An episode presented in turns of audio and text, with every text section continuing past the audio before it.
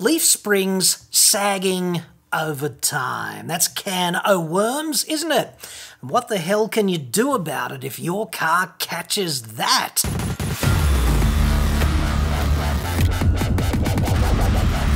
I'm John Cadogan from AutoExpert.com.au and I get new cars cheap. I do it just sitting down here, chilling in the fat cave. Go figure. Australia only though, and if you're interested, website, card, maybe. Now, Gavin Fisher, Fisho, he's got a question about these saggy springs. What's going on there? Fisho says. I have an engineering question regarding resetting ute rear leaf packs. Some say they can be reset and reset to original height after they have sagged a bit. I'm questioning this, if it is possible after leaf springs become worn or settled in.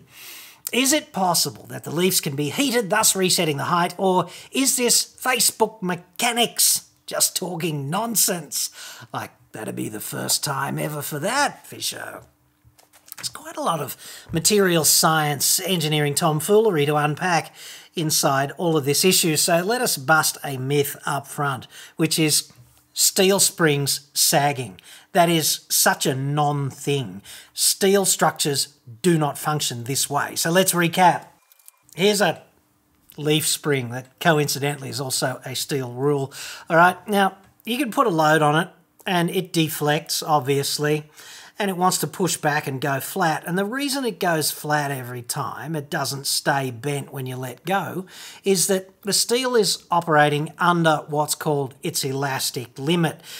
And that would also be known as the yield point, where you draw a stress strain curve and there's a bit of a blip, right? And what that does is it defines the boundary between this kind of elastic deformation here and permanent or plastic deformation if you get into it too severely. So although it may appear to you that your leaf springs have sagged, quote unquote, over time, what's really happening here is you've bent them by making them endure loads that they were not ever designed to experience. So the easiest way to do that, obviously, is to load a vehicle up heavily and then drive excessively fast over something like a spoon drain or a washaway or a speed hump or some isolated geometric deficiency in the surface, okay? And that just basically imposes these huge dynamic loads. And if the design of the spring is a bit dodgy and the bump stops don't adequately protect it, some of the deformation once you go beyond that elastic limit is just going to be permanent, right? And there's not much you can do about that. Now, let's say you own a vehicle for, I don't know, five years or something, and once every three months you just hit something a little bit too hard, like I just described. And let's say there's two millimeters of permanent deformation in the springs from doing that. Okay, that's eight millimeters a year over five years, that'd be 40 millimeters of additional sag, if you like. Now, this is not a time domain thing. This is not springs sagging over time, right? This is them sagging as a result of four times a year times five years, so 20 events where you overloaded them dynamically and they bent as a result. See, we could put this rule up on a couple of one, two, three blocks and stick something heavy in the center of it and then get in Jules friggin' Verne's time machine and go forward in time a thousand years and take the load off and the rule would just spring back and be straight afterwards. It's not a time thing, okay? The time thing, sagging over time, affects things that are made out of timber, like fences. You know how fences get a bit you know, saggy over time because they get rained on and they dry out and they're carrying their own weight in between the posts, right? Well, natural fibres are a bit like that. Steel, not so much. So this whole business about resetting springs, okay, yes, it is absolutely possible.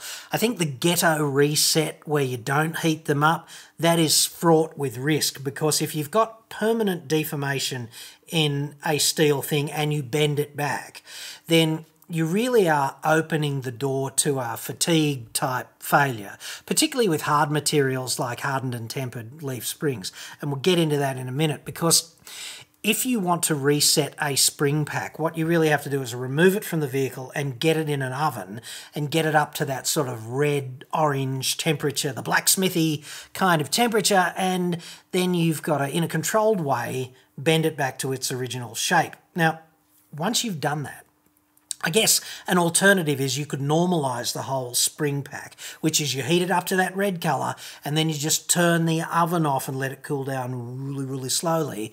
And then that'll remove the hardening and the tempering. All of the heat treatment will go and then you'll be able to reform the steel cold manually. You put it in a press or something and just get it back to the shape. That's fine also, but an easier, more expeditious way of doing it is just to blacksmith the shit out of it and bend it back while it's hot. Okay, and you need to do the whole pack together because each leaf has to conform closely to the leaf above and below it. Otherwise, the pack's not going to work really well. So there's that. So you've got to do the blacksmithy thing and then you'll have to reinstate the heat treatment of that steel. And the heat treatment is in, you count them, two parts, dude. There's hardening and then there's tempering. So hardening is like if you're making a knife at home or something like that, it has to be out of a kind of steel that is amenable to being hardened, which, for example, the big steel beams above me, the low carbon steel they use for that's a really good material for some things, but it's not amenable to being hardened. So spring steel is, and there'd be a particular hardening formula, but generally the recipe goes like this. You heat it up to a temperature like between 800 and 1000, maybe 1100 degrees C. It depends on the actual steel. And uh, if you're doing it in the ghetto, one test for this is you can put a magnet on it as it heats up. And when it gets to a particular point, usually about 770 degrees C, steel loses its ferromagnetic properties. Okay, so that's how you know you're in the zone. Put it in for a little bit longer, it'll be in that 800, 900 range, and then you let it soak for a while at that temperature if you can, and then you quench it in something. Now, the quench will be defined by the actual recipe of the steel as well. It could be into cold water, it could be into some sort of salt, it could be into oil that is preheated to some temperature, like, I don't know, 50 or 60 degrees C is kind of common. And the reason for doing it all this different way, all these different ways, sorry, is you just have to control the temperature change because that otherwise opens the door to cracks, okay? So anyway, you quench it like that and then you end up with a really, really hard spring pack that is sort of permanently the shape you want, but it's too hard to use and that's why you have to temper it. Now, tempering, which is something that's done all over the shop, like twist drills and knives and all sorts of cutters made of steel, anything made of tool steel or high speed steel, the jaws of, you know, you know, pipe wrenches and things of this nature, they're all formed up first and then they're hardened and tempered. And the tempering, right, what that does is it makes them tougher. It makes them less brittle, less likely to just crack as a result of being used. Okay?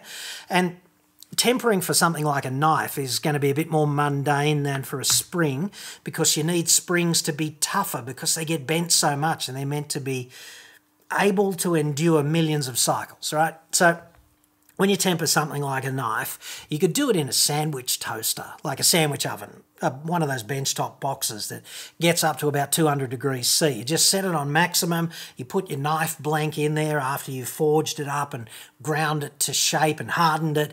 You put it in there, it's nice and polished because you've given it a rub after hardening, and then you leave it there for a couple of hours and you look at it and it goes that sort of burnt straw colour, that kind of dirty yellow. When it gets there, your knife is good to go.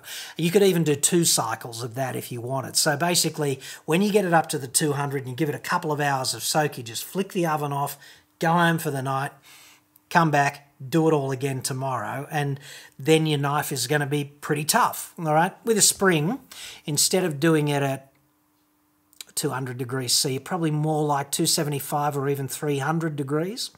And you probably have to give it a couple of cycles to temper it up, and then they can hand you back your reset spring, and you are good to go, dude.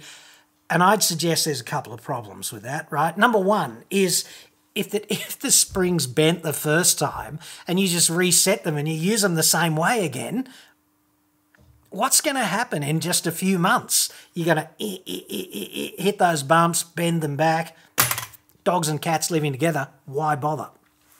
The other thing is, look at all of these energy intensive and skill intensive processes that have to do with reforming leaf springs. You need all of that temperature controlled whatever. You need the blacksmithy skills to bend it all back to the right shape. You need to take actual measurements off the vehicle if you don't have the factory specs and determine how much manipulation is required to give you the ride height that you want to restore that all requires skill and equipment. Then you've got the tempering process, which is going to add like a couple of days, right? Why bother? Why not just get yourself a decent set of aftermarket springs that are maybe a little bit on the heavy duty side, and therefore the door is not going to be open to the extensively reformed standard spring pack just getting itself bent progressively over the next several months. I think, as a practical matter, the only the only time to consider resetting a leaf spring is if it's off something really exotic that you can't match, like if you're restoring some, I don't know, Leyland P76. I don't even know if they had rear leaf springs, but if it's something that you can't get a spring for, that's going to be kind of a big deal, there's nothing you can buy off the rack, then yeah, okay, maybe it's worth going to that time and trouble. But I'd suggest that for everyone else who's just got their ute or their old patrol or something, and the springs have given up the ghost because of years of misuse, or maybe they were materially defective to start with, the best option is just go to the aftermarket industry, say, mate, I want to set a heavy duty standard height or lifted, whatever, rear springs for my, my Hilux, and then just drop it in one day, and you'll be picking it up at lunchtime, good to go for less money and a lot less time and stress.